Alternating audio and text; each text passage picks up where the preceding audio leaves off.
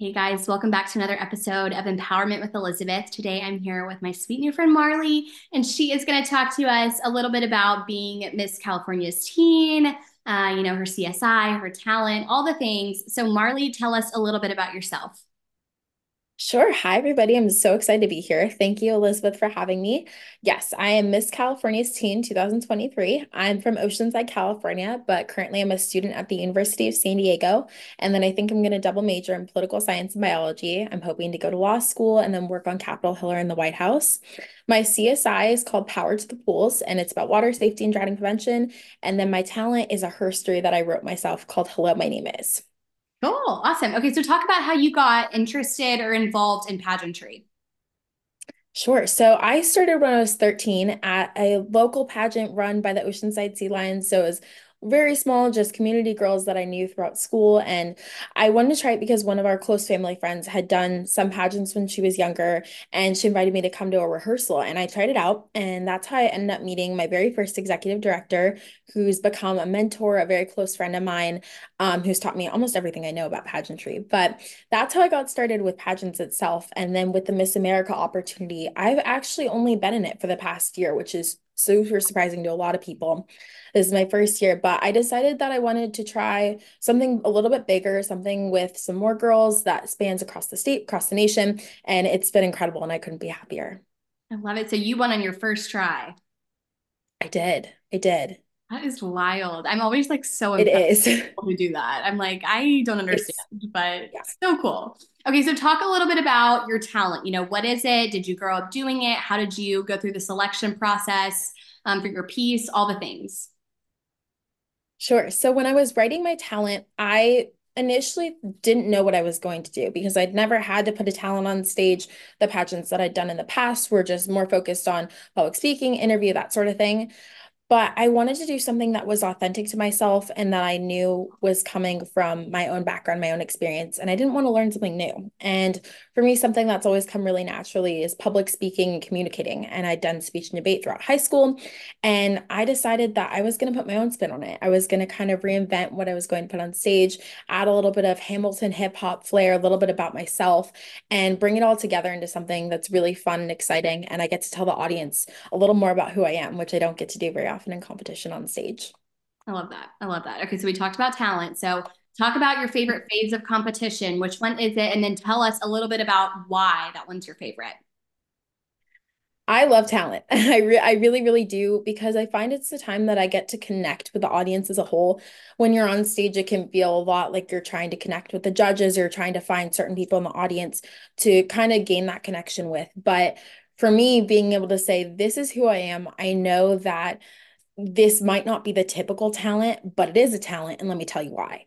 And it's incredibly fun to do every night. And I know I see people's faces in the audience like, whoa, she actually did that. And that's my favorite part about it is seeing the shock and showing people that this is a talent. It's very cool. And it's kind of what the Miss America opportunity is all about is showcasing the original. I love that. I love that. I'm excited to see it. Thank you. Um, okay, so talk about your CSI. You know, what is it? I'm sure you've got a cute name for it. So tell us that. Um, you talked about it a little bit earlier, but go into detail about you know what you've been doing as a state title holder this year. What projects are you working on? It's called Power to the Pools, and it focuses on water safety and drowning prevention. Since I am a pool lifeguard for the city of Oceanside, this is something that came really naturally to me when I thought about something that I could do that was giving back, that I connected with personally. And being from California, I have a ton of opportunities to be in and around the water my whole life. So I really narrowed it down to something that I did every day, and that was my job, and that's water safety. And one of the things that I'm really proud of, actually, two of the things I'm very proud of, are working with the San Diego Prevent Drowning Foundation. I've accompanied them on a lot of events, doing a lot of community outreach with them, which has been fantastic, as well as working with a California State Assembly member. I'm hoping to get legislation introduced and passed that would fund water safety education and swim lessons for underserved communities, as well as adaptive lessons and adult lessons. So I'm really trying to reach everybody because water safety is for everybody, swimming is for everybody, and making that more accessible is my primary goal. I love that. I love that. Yeah, it sounds like you're you. doing a lot of things. So no surprise there. Yes. That's so awesome. Um, okay, so this one is kind of a doozy, I won't lie. So why do you okay. think the judges selected you to represent the state? Oh my gosh. There were so uh, uh, many amazing other title holders as well. So it was definitely a surprise for me. I did not think that I would be going to Miss America's teen this year at all. But I definitely think that it's my commitment. I'm incredibly committed to my role as a title holder ever since way back when I won Miss San Diego's teen almost a year ago next week. I knew that this was a job I'd been chosen for and I treated it as such. And that's something that I'm hoping to do, hopefully as Miss America's teen as well, is show that, that this organization on a very, very deep level is impactful to women. And it's our job as title holders to showcase and highlight that because the success of our organization is measured by the girls and how successful they are and how involved they are. Absolutely. I love that. Okay, so talk about, you know, you were a local title holder. You were just talking about how you were missing San Diego's teen. So talk about what the shift has been like from being a local title holder to now being a state title holder.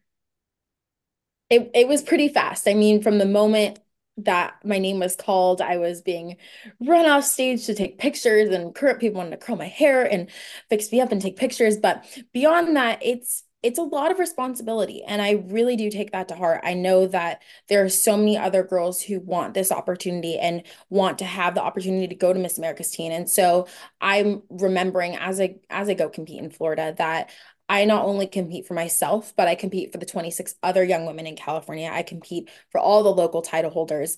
And that basically the opportunity that I have is one that not only represents myself, but the entire state. So it's incredibly important to me. And it's important that I do as much as I can throughout my year to live up to that. I love that. And you were talking a little bit about, you know, representing your state at at nationals. So talk a little bit about yes. what has looked like for uh, you know, Miss America's teen next week. Yes, it is next week. I leave on Friday, which is absolutely absurd. Um, I've been doing a lot of interview practice.